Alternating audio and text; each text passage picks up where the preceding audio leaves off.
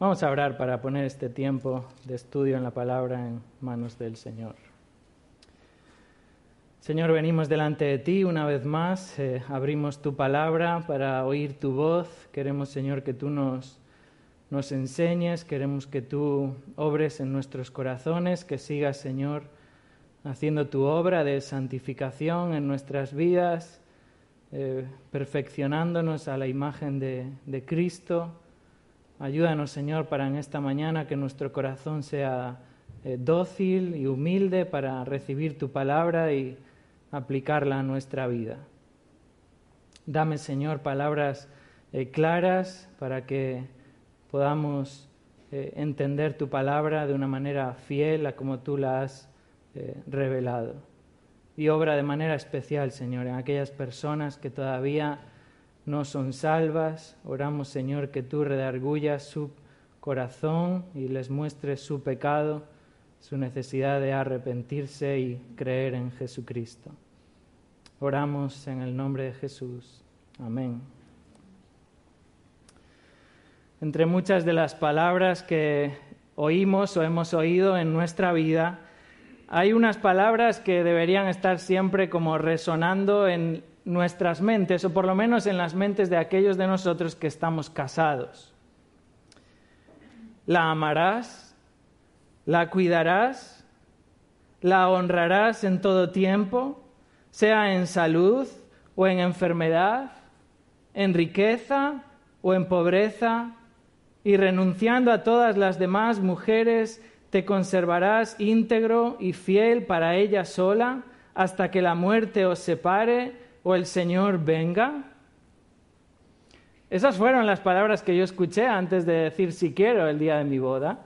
Palabras similares habéis escuchado vosotros el día de vuestra boda y palabras similares son las que os habéis comprometido con ellas, si es que estáis casados o habéis estado casados. El compromiso del matrimonio, las implicaciones del matrimonio en nuestras vidas. El compromiso del matrimonio es lo que lleva al apóstol Pablo a escribir este capítulo 7 y de una manera particular a escribir este final del capítulo 7. Yo os invito a que demos lectura 1 Corintios capítulo 7 versículos del 36 al 40. 1 Corintios capítulo 7 versículos 36 al 40. Dice así la palabra de Dios. 1 Corintios 7, verso 36.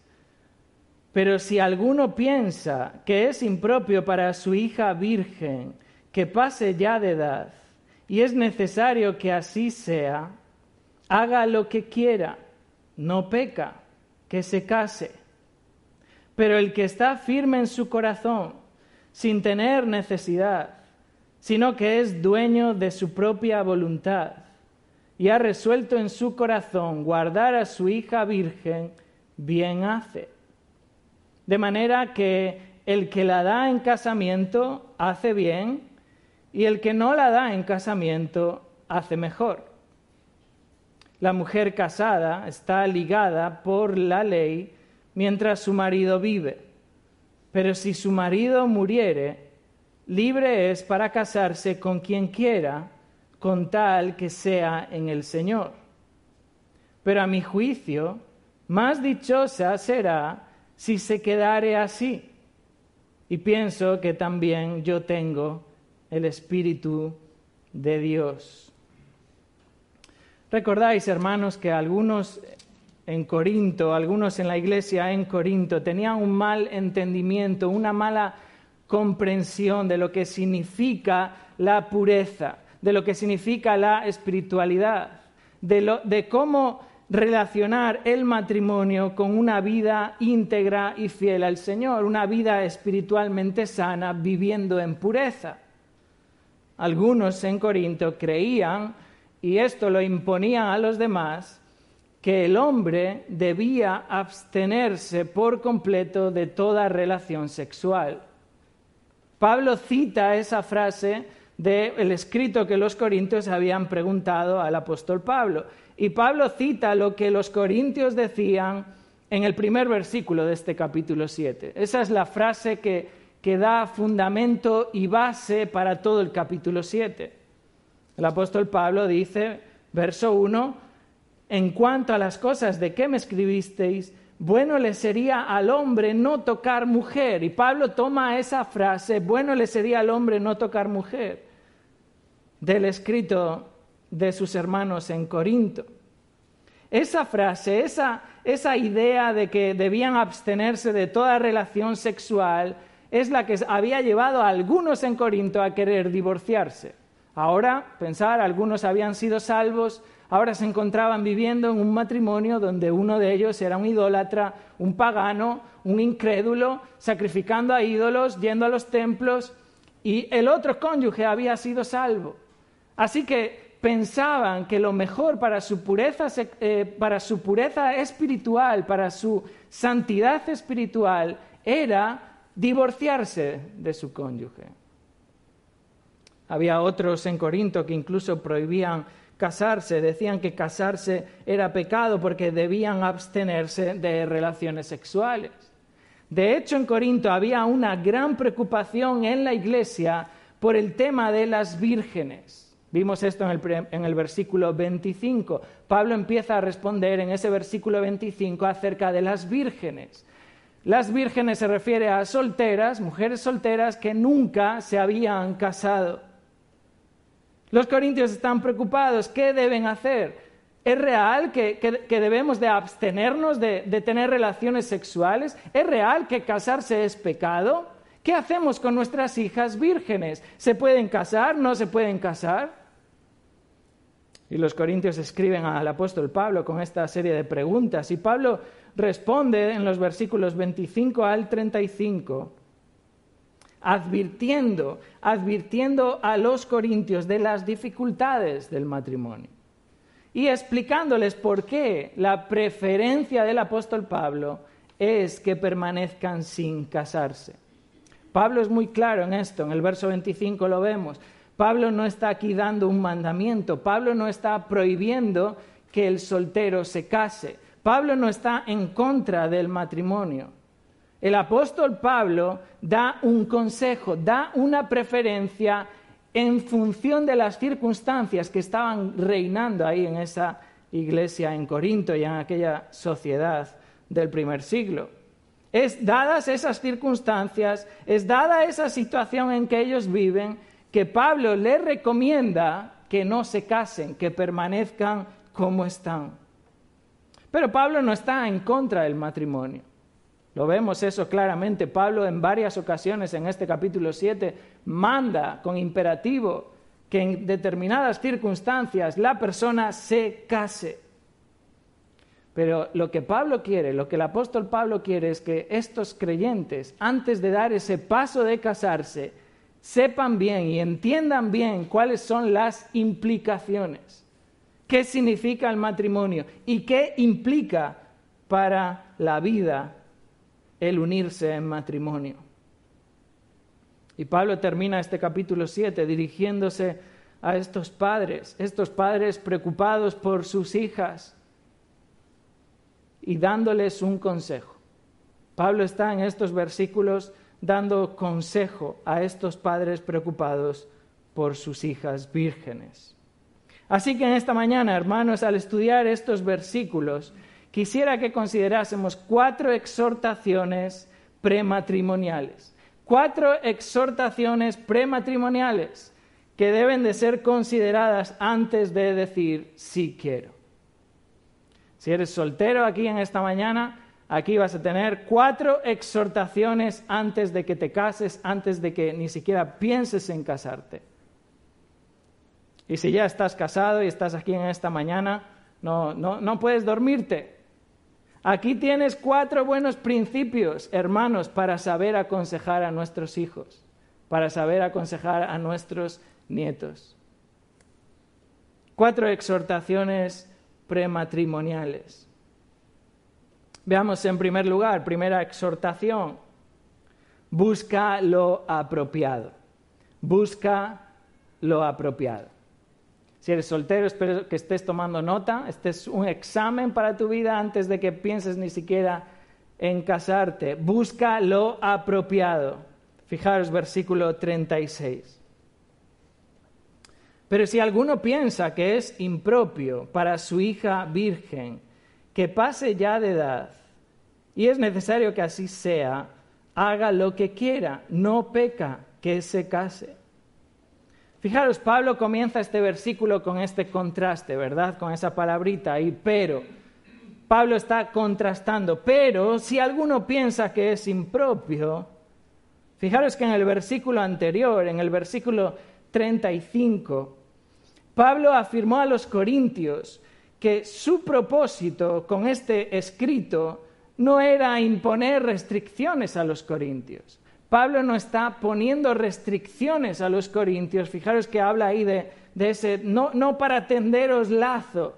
Y explicábamos esto el domingo pasado, cómo habla de, de ese lazo que es, es lanzado para atar a una presa, para amarrarla, para atarla. Pablo no está aquí poniendo restricciones a los corintios o atarles para que no se casen. Ese no es el propósito de Pablo. El propósito del apóstol Pablo es procurar el provecho. Verso 35, esto lo digo para vuestro provecho, para vuestra ventaja, para vuestro beneficio, para que los corintios hiciesen lo que para ellos fuese lo honesto, lo decente. Fijaros, lo dice el verso 35. Esto lo digo para vuestro provecho, no para tenderos lazo, sino para lo honesto y decente. Y estas dos palabras traducen una palabra en griego que significa lo apropiado, lo que es decoroso, lo que es decente, lo que es apropiado. El propósito de Pablo es que los corintios hagan lo que sea apropiado para ellos. Pero si hay alguno, pero si hay alguno entre ellos que considera que es impropio para su hija virgen esto, debe buscar lo apropiado. Fijaros, Pablo está recomendando que no se case. A lo largo de todo el capítulo 7, esa es la recomendación de Pablo, que no se case. Pero eso es una recomendación dada en unas circunstancias de Corinto, unas circunstancias que muchas de ellas no, conocemos, diferentes situaciones. Pablo presenta las problemáticas del matrimonio, el compromiso del matrimonio, las implicaciones del matrimonio y su consejo, no mandamiento, su consejo es que no se case. Pero Pablo les dice, yo, yo digo esto para vuestro provecho. Yo lo que busco es que hagáis y lo que hagáis sea lo apropiado para vosotros, lo que cause beneficio para vosotros. Ahora bien, si alguno entre vosotros piensa que es impropio para su hija virgen que pase ya de edad y es necesario que así sea, haga lo que quiera, no peca, que se case, busca lo apropiado. Si alguno piensa que es impropio que su hija permanezca sin casar y está de esa manera actuando impropiamente, inapropiadamente, que se case. Pablo procura que ellos hagan lo que sea apropiado para sus vidas. Fijaros que este verbo es impropio que encontramos aquí en este versículo 36. Si alguno piensa que es impropio, significa si alguno está actuando de una manera inapropiada. Actuar de una manera inapropiada o hacer algo que es contrario a lo apropiado. Pablo acaba de decir, verso 35, lo que yo quiero es lo apropiado para vosotros, lo que es decente, lo que es decoroso. Pero si alguno está actuando de una manera inapropiada, entonces que se case, que su hija se case. Notar que por el contexto entendemos que este, este alguno, pero si alguno, eh, eh, obviamente es alguno de entre los hermanos en Corinto, es alguno de los corintios a los que Pablo se está dirigiendo. Concretamente es alguno que tiene hijas vírgenes, es decir, solteras que nunca se habían casado. Pablo se dirige de una manera específica a estos padres de hijas vírgenes. Fijaros que Pablo se dirige a ellos en el versículo 32, donde Pablo les dice, quisiera pues que estuvieseis sin congoja. Esta es la preocupación de estos padres. Casarse es pecado. ¿Qué hacemos con nuestras hijas vírgenes? ¿Debemos realmente abstenernos de toda relación sexual? ¿Qué hacemos con nuestras hijas? Pablo quiere que ellos estén libres de preocupaciones. Fijaros que Pablo se dirige a estos hombres porque eh, está aludiendo a una costumbre, a una práctica que existía en aquella sociedad. El padre entregaba a su hija virgen en matrimonio. Esta es una práctica que no estamos acostumbrados en nuestro entorno, en nuestra cultura, en nuestra sociedad. Sí sigue siendo una práctica en muchas culturas a lo largo de este planeta. Pero en Corinto era una costumbre que los padres entregasen, diesen en casamiento a sus hijas vírgenes. De manera que los matrimonios eran arreglados por los padres. El padre tenía ese, ese derecho, esa responsabilidad de dar en casamiento a su hija. Sucedía así también, si recordáis, en la cultura judía, ¿verdad? Lo vemos a lo largo de todo el Antiguo Testamento. Vemos, por ejemplo, cómo Agar tomó mujer para su hijo Ismael. Vemos cómo Abraham seleccionó una mujer para su hijo Isaac. Vemos cómo Judá tomó mujer para su hijo Er. Y vemos también que esto generalmente no excluía la voluntad o el deseo de las hijas. Por ejemplo, vemos al rey Saúl que da en casamiento a su hija Mical, se la da a David porque ella le amaba grandemente. Ahora sí que queda claro que eh, hay esta costumbre, no solamente en el pueblo judío, sino también en aquella cultura greco-romana se practicaba esto. Los corintios daban en casamiento a sus hijas. Y por eso algunos de los padres en Corinto estaban preocupados qué debían hacer. Tengo esta responsabilidad. ¿Qué tengo que hacer?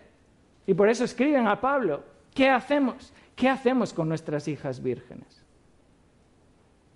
Los corintios están tratando de resolver qué debían hacer con sus hijas si verdaderamente el casarse era pecado y el tener relaciones sexuales era algo inmundo, impuro. Y Pablo les da consejo. El consejo de Pablo, la preferencia del apóstol Pablo es que permanezcan solteras. Pero, pero, dice el verso 36, si alguno piensa que es impropio para su hija virgen, que pase ya de edad y es necesario que así sea, haga lo que quiera, no peca, que se case. Busca lo apropiado. Pablo les exhorta a buscar lo que sea apropiado. Fijaros en esta frase. Hay ciertas frases un tanto complicadas de entender en este versículo. Algunos dicen que es uno de los versículos más difíciles de entender de toda la escritura. Así que será bueno tener nuestro 110% de nuestra mente activa. Fijaros en esta frase, la frase pase ya de edad, que se refiere a que ya está en una edad madura. Esta es una edad para casarse. Pablo no está diciendo aquí que ya se le ha pasado el arroz, como que ya está afuera, o sea, ya se te pasó el arroz y ya no vas a casarte, no. Pablo está hablando de que ha entrado, ha entrado en una edad madura, ya está en edad de casarse. No sabemos a qué edad se refiere, a qué concretamente, pero sí sabemos que ya está en esa edad para poder casarse. Y además dice, fijaros, si alguno piensa que es impropio para su hija virgen que pase ya de edad, que ya está en una edad madura, y es necesario que así sea, es decir, y hay, hay necesidad de que se case, es decir, hay, hay, hay, cierta necesidad, y Pablo no es claro tampoco en qué necesidad. Quizás podía ser que verdaderamente esa hija no, no tenía el don de continencia y debía casarse, quería casarse, estaba buscando casarse. No sabemos en qué concreto es esa necesidad, pero sí Pablo nos dice que hay necesidad. Es necesario, necesita casarse. Y Pablo dice, en esa situación en una edad madura, en necesidad de casarse, haga lo que quiera. Haga lo que desea. Yo no voy a imponeros, no voy a ataros con lazo para que no os caséis. Buscar lo apropiado. Está en una edad madura, necesita casarse, haga lo que quiera, haga lo que desea. No te quedes soltero porque otros te lo estén imponiendo. Pablo se está librando de eso.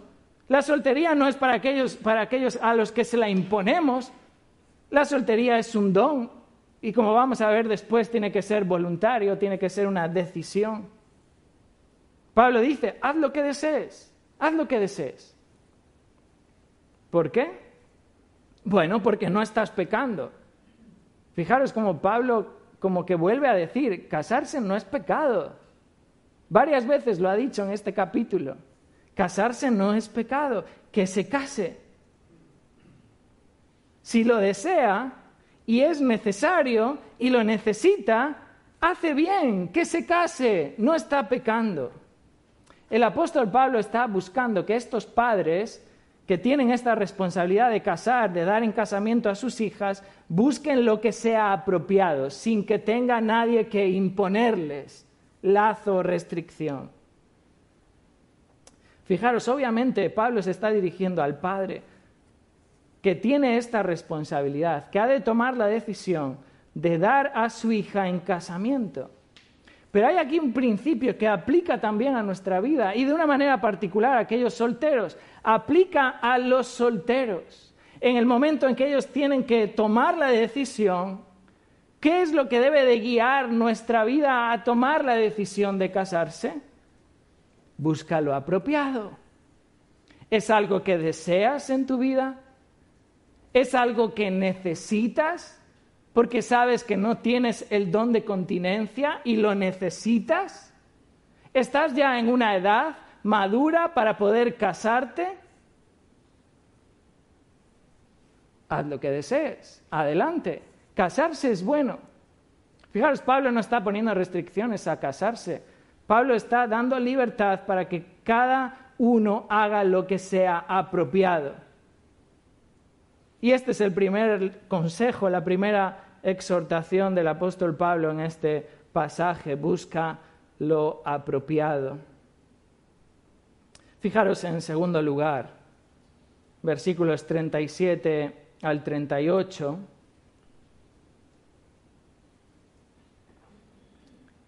La segunda exhortación es, resuelve tu convicción.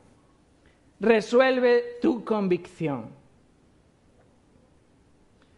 Fijaros verso 37, pero el que está firme en su corazón, sin tener necesidad, sino que es dueño de su propia voluntad y ha resuelto en su corazón guardar a su hija virgen, bien hace. Fijaros, Pablo está otra vez contrastando. Antes nos habló del que desea dar a su hija en casamiento porque es lo apropiado, porque sabe que está actuando de una manera inapropiada si la retiene y la quiere dar en casamiento porque lo desea, lo necesita y es bueno y Pablo dice que la dé en casamiento. Pero ahora pone el otro caso, un padre que ha decidido guardar a su hija virgen. Notar que este padre se describe aquí de una manera muy particular porque es como que claramente se destaca que aquí hay un pleno convencimiento. Esto es una plena convicción. Esto no es que alguien te ha influido con historias, esto es una verdadera convicción del ese padre en guardar a su hija virgen. Y vemos ese, pleno convencimiento, vemos esa convicción firme por medio de cuatro afirmaciones que hay en este versículo 37. Fijaros en primer lugar que dice que está firme en su corazón, está firme en su corazón. Y esto habla de convicción. Esto es una decisión firme. No es algo dubitativo, no es, bueno, estoy dudando, no sé lo que hacer, si, si darla, si no darla. No no, no, esto es alguien que está firme en su corazón, que literalmente permanece sin moverse. Y fijaros que habla del corazón. El corazón aquí no tiene la idea de sentimentalismo. El corazón aquí habla de, ese centro de nuestras vidas que dirige toda nuestra vida. Dirige obviamente nuestros pensamientos y nuestros sentimientos, pero el corazón es quien dirige nuestra voluntad. Es en el corazón donde se determinan nuestras intenciones, nuestras motivaciones. Es en el corazón donde tomamos las decisiones de la vida. Es en nuestro corazón. Y por tanto, Pablo está usando esta frase para hablar de que este hombre ha tomado una decisión firme, es una decisión con convicción y resolución. Y además añade, fijaros, sin tener necesidad, sin tener necesidad. Y, este término, necesidad, habla de algo que obliga, habla de algo que presiona. Pablo usa este mismo término en el capítulo 9, verso 16, donde el apóstol Pablo dice, pues si anuncio el Evangelio, no tengo por qué gloriarme, porque me es impuesta necesidad. Y hay de mí si no anunciare el Evangelio. Me es impuesta necesidad, es, es, un deber, es lo que me, me obliga a hacerlo. No porque vaya en contra de la voluntad de Pablo, es porque algo es su deber, es su responsabilidad, es, es lo que le presiona hacerlo, le obliga a hacerlo.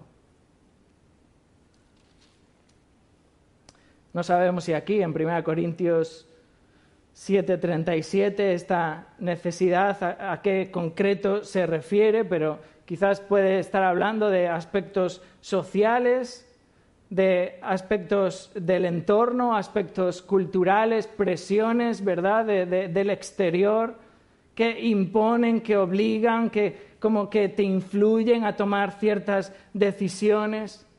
Esto lo vemos en nuestra vida, ¿verdad? En, todo lo que nos rodea, eh, el entorno familiar, las amistades, el entorno del trabajo, todo eso ejerce presión sobre nosotros, la cultura, la sociedad, nos presiona, nos obliga, trata de imponernos.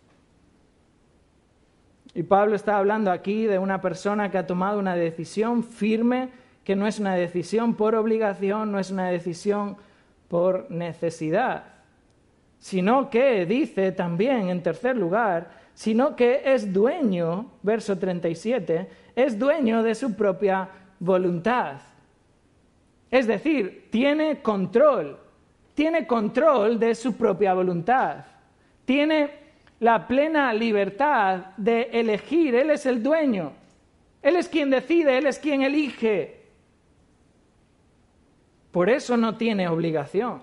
Por eso dice antes que no tiene necesidad, sino libertad, control, decisión. Él tiene la libertad y la, y la decisión es, es su decisión. Pablo está como construyendo por medio de estas frases a un hombre plenamente convencido. Y por tanto dice, termina el verso 37, añade, y ha resuelto en su corazón, ha resuelto en su corazón. Y este verbo resolver, ha resuelto, se refiere a decidir, a determinar algo, proponerse algo. Fijaros, Pablo lo usa en el capítulo 2 verso 2, capítulo 2, verso 2, cuando el apóstol Pablo dice, pues me propuse no saber entre vosotros cosa alguna sino a Jesucristo y a este crucificado. Este me propuse, he resuelto, he decidido, he determinado, me he propuesto esto. Es una decisión tomada, es una decisión determinada, es una decisión voluntaria, es una decisión que no, está obligada o influenciada por, por ningún tipo, de ninguna clase, es una decisión en libertad. Este hombre ha resuelto, ha decidido guardar a su hija virgen, ha decidido preservarla soltera, no darla en casamiento. Tener ahora en nuestras mentes eh, cultura, la cultura de aquella época, el hombre, el padre responsable, con ese derecho de dar a su hija en casamiento.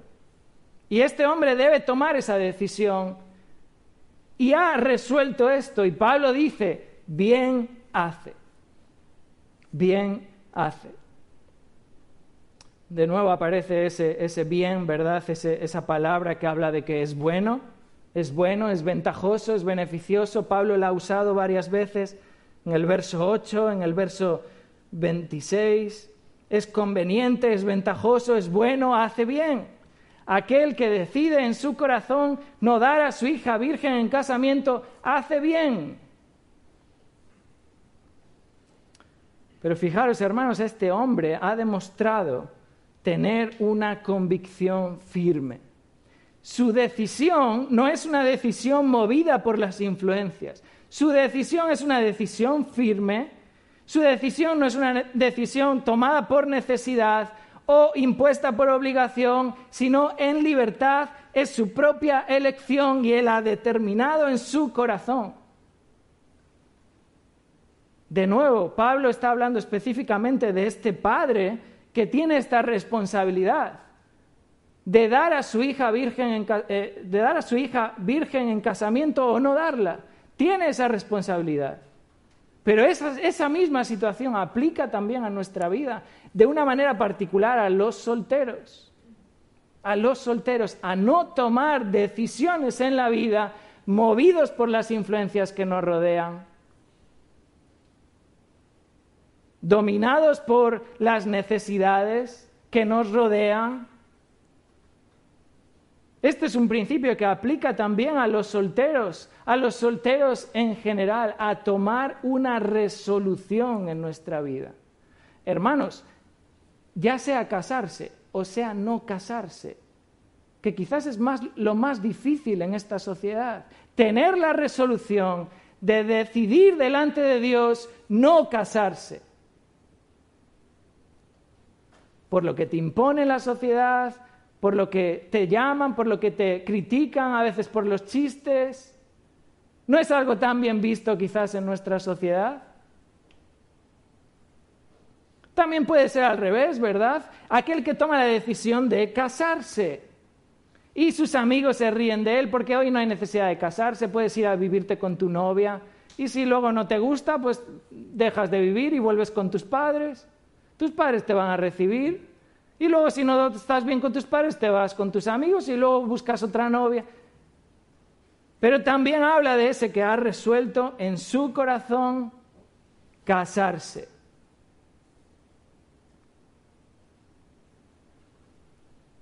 Y esto habla de no tomar una decisión con dudas, no tomar una decisión con la influencia externa, necesidades, obligaciones sociales, amigos, familia sino de tu propio corazón.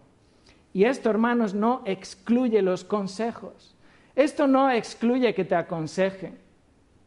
No estamos aquí hablando de que tienes que tener tapar los oídos y que nadie te diga nada sobre tu vida. Recibe los consejos, oye los consejos como debían hacer estos corintios, pero haz lo que sea apropiado para tu vida y toma una resolución en convicción personal.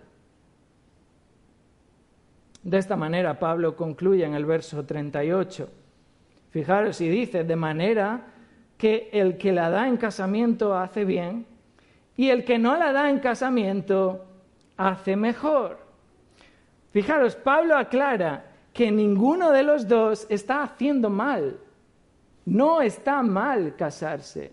Para el que lo apropiado es casarse, hace bien para el que eh, lo desea, lo necesita, tiene las circunstancias, hace bien en casarse.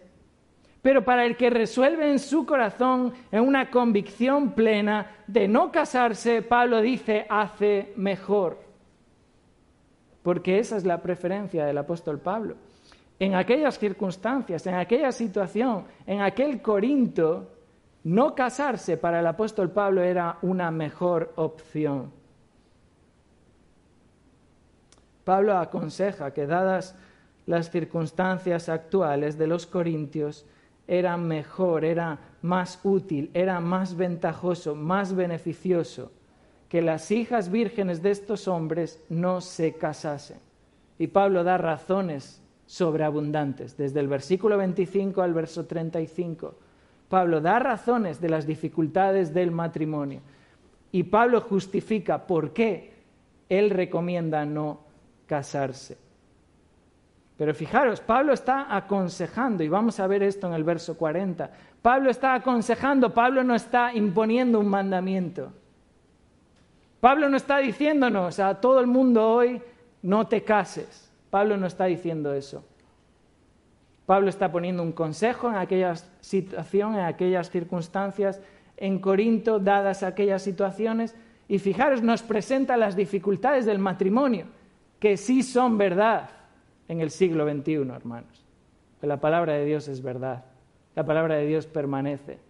La aflicción de la carne, si no la has vivido hoy, la vivirás mañana, o la has vivido el sábado, o la vivirás el martes, porque esas son las situaciones del matrimonio. Y Pablo si quiere, quieres casarte, y si tú eres soltero aquí debes de pensar en esto, debes de pensar en esto antes de ir al matrimonio. Y eso es lo que Pablo quiere que estos hermanos suyos consideren. Entonces, en primer lugar, busca lo apropiado. En segundo lugar, resuelve tu convicción. En tercer lugar, tercera exhortación, verso 39, acepta la condición, acepta la condición. Dice así el versículo 39, 1 Corintios 7, 39. La mujer casada está ligada por la ley mientras su marido vive. Pero si su marido muriere, libre es para casarse con quien quiera, con tal que sea en el Señor. Fijaros, Pablo está concluyendo este tema acerca del matrimonio, acerca de eh, la soltería, pero Pablo no está cambiando de tema. Pablo no está ahora cambiando a otro tema. Pablo sigue dando argumentos para que estas vírgenes solteras se queden sin casar, porque esa es su preferencia. Lo que Pablo dice en estos versículos y concretamente en este verso 39 no es algo exclusivo para las viudas. A veces hemos como metido este versículo en torno a, a las viudas solamente. Pablo está en un contexto donde no está hablando de las viudas, Pablo está hablando de las solteras, las vírgenes que nunca se han casado y estos padres necesitan saber qué deben hacer con ellas. Obviamente esto tiene implicaciones para las viudas, pero esto tiene implicaciones para todo soltero. Aquí hay una condición, una doble condición que todo soltero debe de saber y aceptar antes de decir sí quiero. Fijaros, Pablo expone aquí esta doble condición y dice, en primer lugar, la mujer casada está ligada por la ley mientras su marido vive. Este verbo está ligada. Se refiere aquí a que está unida, a que está atada, literalmente, atada en deber matrimonial, está bajo la obligación matrimonial, el deber conyugal. Pablo usó este mismo verbo en el verso 27, donde dice, estás ligado a mujer, es la misma idea, estás unido, estás atado. Está hablando de que el matrimonio es una unión permanente. El matrimonio es una unión permanente, estás ligado, estás atado. Supongo que todos los casados sabemos eso. Nadie te ha engañado, ¿verdad? Pero el matrimonio, si estás casado, estás ligado a tu esposa. Mientras, mientras el cónyuge vive. Es decir, estás en esa unión, en ese, eh, estás atado en deber matrimonial mientras tu cónyuge vive durante el tiempo de vida de tu cónyuge.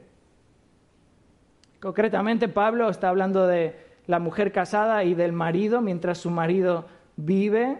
porque está en el contexto de hablar de vírgenes, mujeres, solteras vírgenes, y está hablando de ellas, pero esto obviamente aplica también de manera inversa, ¿verdad? Hermanos, aquí vemos claramente que el matrimonio es para toda la vida. Por eso decimos esa frase, hasta que la muerte nos separe. Porque es una verdad. Es lo que Jesús dijo, lo que Dios juntó, no lo separa el hombre. El matrimonio es para toda la vida. Por tanto, la mujer y por implicación también el marido están ligados, unidos en matrimonio mientras viven. Ahora, pero si tu cónyuge muriese, ahora eres libre para casarte con quien quieras. Fijaros en este término libre, que se refiere a libre de obligación, o sea, libre de esa atadura matrimonial, de libre de ese deber matrimonial. Fijaros, Pablo usa este término libre en el contexto de la esclavitud, versículos 21 y 22. Verso 21, Pablo dice, fuiste llamado siendo esclavo, y de, nuevo esto está en el contexto de la, práctica de la esclavitud en, en, aquella época, en aquel primer siglo. Pablo dice, fuiste llamado, fuiste salvo siendo un esclavo, no, no te preocupes por eso, no te dé cuidado. Pero si, si puedes hacerte libre, procúralo, esfuérzate en ello, procura eso. Pero fijaros, ese término libre es el mismo que Pablo está empleando en este verso 39, porque está hablando de, libre de obligación, libre de deber. ¿De qué deber? del deber conyugal. Estás ligado en matrimonio, pero si tu marido o tu mujer muere, estás libre. Es lo que Pablo también le dice a los romanos. ¿Recordáis Romanos capítulo 7, verso 2? Romanos 7, 2. Eh, repite ahí Pablo lo mismo y dice, porque la mujer casada está sujeta por la ley al marido mientras éste vive. Pero si el marido muere, ella queda libre de la ley del marido. Y los corintios deberían saber esto, antes de casarse, porque una vez casados no hay marcha atrás. Fijaros, Pablo quiere que piensen bien. Capítulo 7 es, un, es un curso prematrimonial. La unión matrimonial es de por vida. El paso que vais a dar en el matrimonio es de por vida. Si das a tu hija en casamiento es para toda la vida. Esta es la condición que todo soltero debe aceptar antes de decir sí quiero. El matrimonio es permanente, el matrimonio es para toda la vida hasta que la muerte nos separe. A esto Pablo añade otra parte de la condición. Quizás esta primera parte la entendemos, la, es como más común, la oímos, pero esta segunda parte quizás no tanto, pero Pablo la añade aquí en el verso 39. Y dice que verdaderamente si el cónyuge muere, es libre para casarse con quien quiera, con tal que sea en el Señor. Es decir, es libre, estás libre de tu atadura, tu deber matrimonial, puedes casarte con quien quieras, con quien desees, pero añade, hay una condición, con tal que sea en el Señor. Y esa es la otra parte de la condición, que solo puedes casarte únicamente, exclusivamente en el Señor. Y esta es una limitación para el creyente, hermanos, de que solo podemos casarnos con otro creyente. Un creyente solo puede casarse con otro creyente. Pablo dice aquí en el Señor, aludiendo a que esa otra persona que, el cónyuge podía elegir, porque dice con quien quiera, con quien desea, pero hay una limitación que debe ser una persona en el Señor, una persona que esté en Cristo, una persona salva, una persona creyente, un creyente genuino. Esto tiene sentido además por todo el contexto del capítulo 7 donde Pablo está poniendo las situaciones matrimoniales y Pablo hace la diferencia entre un matrimonio entre creyentes y un matrimonio mixto donde uno de los dos cónyuges es un no creyente. Y Pablo expone las dificultades de ese matrimonio, las problemáticas extra que tiene ese matrimonio, que en las que debe de vivir. Y Pablo les dice, no puedes abandonarlo, no puedes divorciarte de él. Solo hay un caso, solo hay una excepción donde puedes divorciarte y es si él, el no creyente, si él se divorcia. Pero el matrimonio debe ser en el Señor, un matrimonio entre un creyente y otro creyente. Esto concuerda también con lo que Pablo dice en 2 Corintios capítulo 6, 2 Corintios 6, verso 14. 2 Corintios 6, 14. El apóstol Pablo dice, no os unáis en yugo desigual con los incrédulos. Pablo no está hablando aquí específicamente del matrimonio, Pablo está hablando de la unión en general de un creyente con un incrédulo.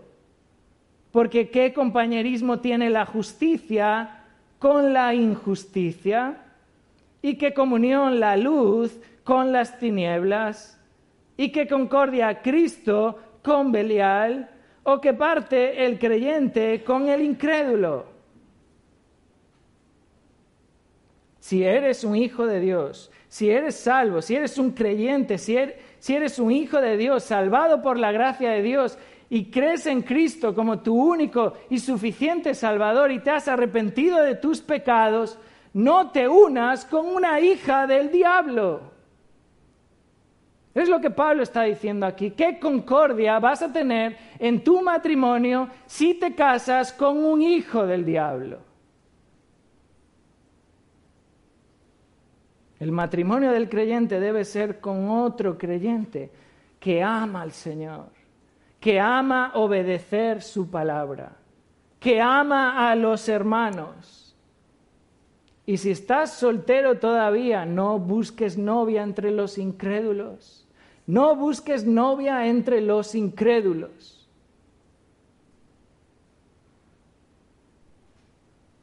Porque debes casarte con otro creyente.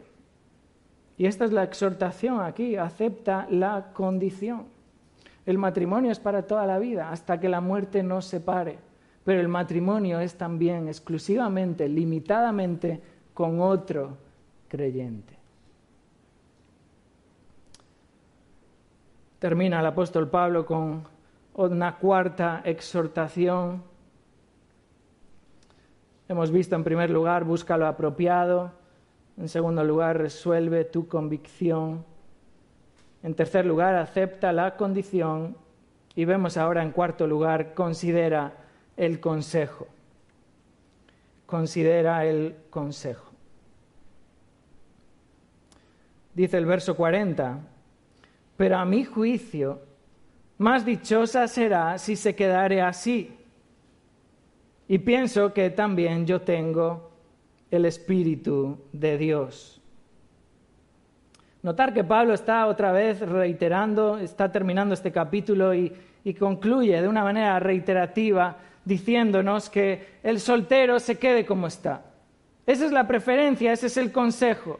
Pablo lo ha dicho una y otra vez. Casarse está bien, casarse no es pecado, pero yo lo que recomiendo a los corintios es que dadas sus circunstancias no se casen. Y dice en este verso 40, a mi juicio, más dichosa será, hablando de esta mujer, más dichosa será si se quedare así como está, sin casarse. Fijaros que el término juicio se refiere a opinión. De, hecho, el apóstol Pablo lo menciona este mismo término en el verso 25 donde la Valera traduce como más doy mi parecer, doy mi parecer. Este es mi consejo, esta es mi opinión, este es mi punto de vista. Y Pablo dice en ese mismo verso 25, no, no es un mandamiento, esto no es un mandamiento, este es mi parecer, mi consejo, mi juicio. Y según la opinión de Pablo, era mejor que la viuda, concretamente por la situación anterior, pero también aplicando a cualquier soltero, en general, se quede como está. Este es el consejo de Pablo. Este no es el mandamiento del apóstol Pablo. Y Pablo añade, pero a mi juicio, más dichosa será. Y este, este dichosa habla de, feliz, habla de, de bienaventurada, debido a las circunstancias que había en Corinto, debido a las razones que Pablo ya expuso anteriormente en los versículos 25 al 35, esta mujer va a ser más feliz, más dichosa, más bienaventurada si no se casa. Notar que Pablo no está diciendo que la casada sea infeliz. No, dice eso la Biblia, ¿verdad? No lo escribas tú tampoco. Pablo no está diciendo que la casada sea infeliz. Pablo está exponiendo su preferencia. Esto es el consejo del apóstol Pablo. Para el apóstol Pablo una cosa es buena, pero la otra es mejor. Por eso es su consejo, por eso es su preferencia, por eso dice que va a ser más dichosa. Así es como piensa el apóstol Pablo. Y Pablo justifica su opinión, una vez más, añadiendo esa última frase del verso 40, y diciendo, y pienso que también yo tengo el Espíritu de Dios. E, esta frase es como un tanto irónica, ¿verdad? Porque obviamente, claro, el apóstol Pablo, ¿cómo no va a tener el Espíritu de Dios, el Espíritu Santo, obviamente, ¿no? Pero Pablo usa cierta ironía para decirles, oye, lo que yo estoy diciendo es, es algo que debéis de considerar. Porque yo también tengo el Espíritu Santo y soy guiado por el Espíritu Santo. Pero el punto de Pablo es, no estoy diciendo esto por decir, no, no estoy diciendo esto sin pensar porque quiero mal para vosotros o porque eh, no pensé todavía la, respuesta y digo, no, no os caséis. No, no, Pablo, Pablo ha tomado una decisión. Este es un juicio del apóstol Pablo, es, es una opinión, un consejo que él lo da eh, guiado por el Espíritu Santo. Es un consejo bien reflexionado, digno de, escuchar. Los corintios debían saber que no solo las palabras del apóstol Pablo eran palabras fieles y palabras dignas de confianza, como él dice en el verso 25, que él era un apóstol, que él había sido escogido por Dios, que Dios lo había elegido por su misericordia para ser apóstol, era alguien digno de escuchar. Pero Pablo dice, no toméis esto como un mandamiento, esto es un consejo pero es digno de escuchar. Y además está guiado por el Espíritu Santo. Os estoy hablando con el Espíritu Santo. Es un consejo. Y como tal puede ser aceptado, puede ser rechazado. De hecho, Pablo dice, el que da en casamiento hace bien, el que no la da hace mejor. Puede aceptarlo, puede rechazarlo, pero sí debe ser considerado. El consejo debe ser considerado. Los corintios debían leer la respuesta de Pablo y ahora actuar en consecuencia. Obviamente, si se casaban, no estaban pecando. Si casaban a sus hijas, no estaban pecando, estaban haciendo bien. Pero si no las casaban y seguían solteras, está bien. Pablo dice, está aún mejor, está más bien.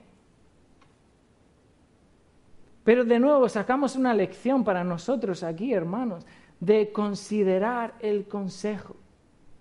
A veces es, tristísimo que somos más influenciados por lo externo en nuestra vida, a veces incluso por lo que vemos en la tele, que por el consejo de hermanos nuestros. A veces hacemos más caso a un incrédulo que a un creyente que tiene el Espíritu Santo y debemos de oír el consejo. Y fijaros, este capítulo 7 no ha sido nada fácil de oír. No sé quiénes habéis estado aquí desde el principio al final, pero no ha sido nada fácil de oír. pero este es un consejo guiado por el Espíritu Santo, digno de confianza, digno de oír. Y de la misma manera, hermanos, debemos de oír el consejo. Y especialmente cuando uno es soltero y está en edad casadera y quiere casarse y desea casarse o ha decidido no casarse, debe oír el consejo, el consejo sabio de personas sabias que son guiadas por el Espíritu Santo, que te pueden exhortar con la palabra, que pueden dirigir tu vida hacia la palabra. Considera el consejo.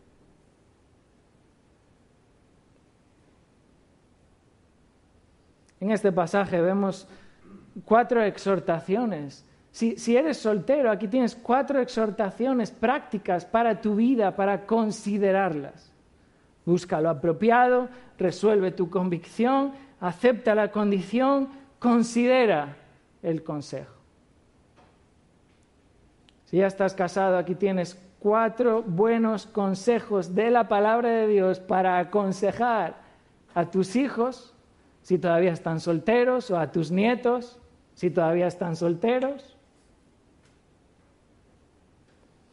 Hermanos, la palabra de Dios es verdad, la palabra de Dios es infalible.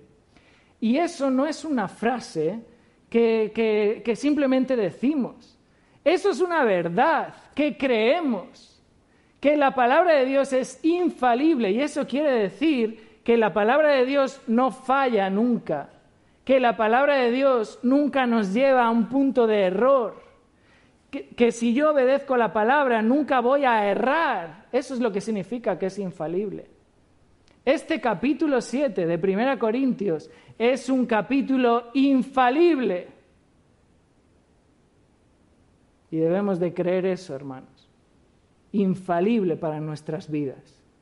De lo que es el matrimonio, de lo que es la abstinencia sexual, de lo que es la soltería, de lo que es el sexo, de lo prohibido que está el sexo matrimonial, de que el matrimonio es para toda la vida, de que la soltería es un don y es bueno si tienes el don. Primera Corintios 7 es palabra de Dios infalible. Que Dios nos ayude a atesorar esto en nuestro corazón y que verdaderamente produzca cambio en nuestra comprensión de la vida matrimonial, del sexo, de las relaciones sexuales, porque vivimos en un mundo tremendamente corrompido. Que el Señor nos ayude a mantenernos en la palabra fiel, infalible. Vamos a orar para terminar. Señor, te damos gracias en esta mañana por tu palabra. Una vez más, Señor, la abrimos, oímos tu voz. Tú, Señor, nos, nos muestras el camino porque esto es revelación tuya. Esto, Señor, es, tu voluntad, esto es lo que, lo que tú has querido revelar a, a tus siervos y, y, es permanente, trasciende las épocas, no, es inmutable no se cambia por las culturas o por las épocas. Tu palabra es, fiel, es, es infalible para nuestra vida. Ayúdanos, Señor, a considerarla y a verdaderamente obedecerla en nuestra vida. Oramos en el nombre del Señor Jesús. Amén.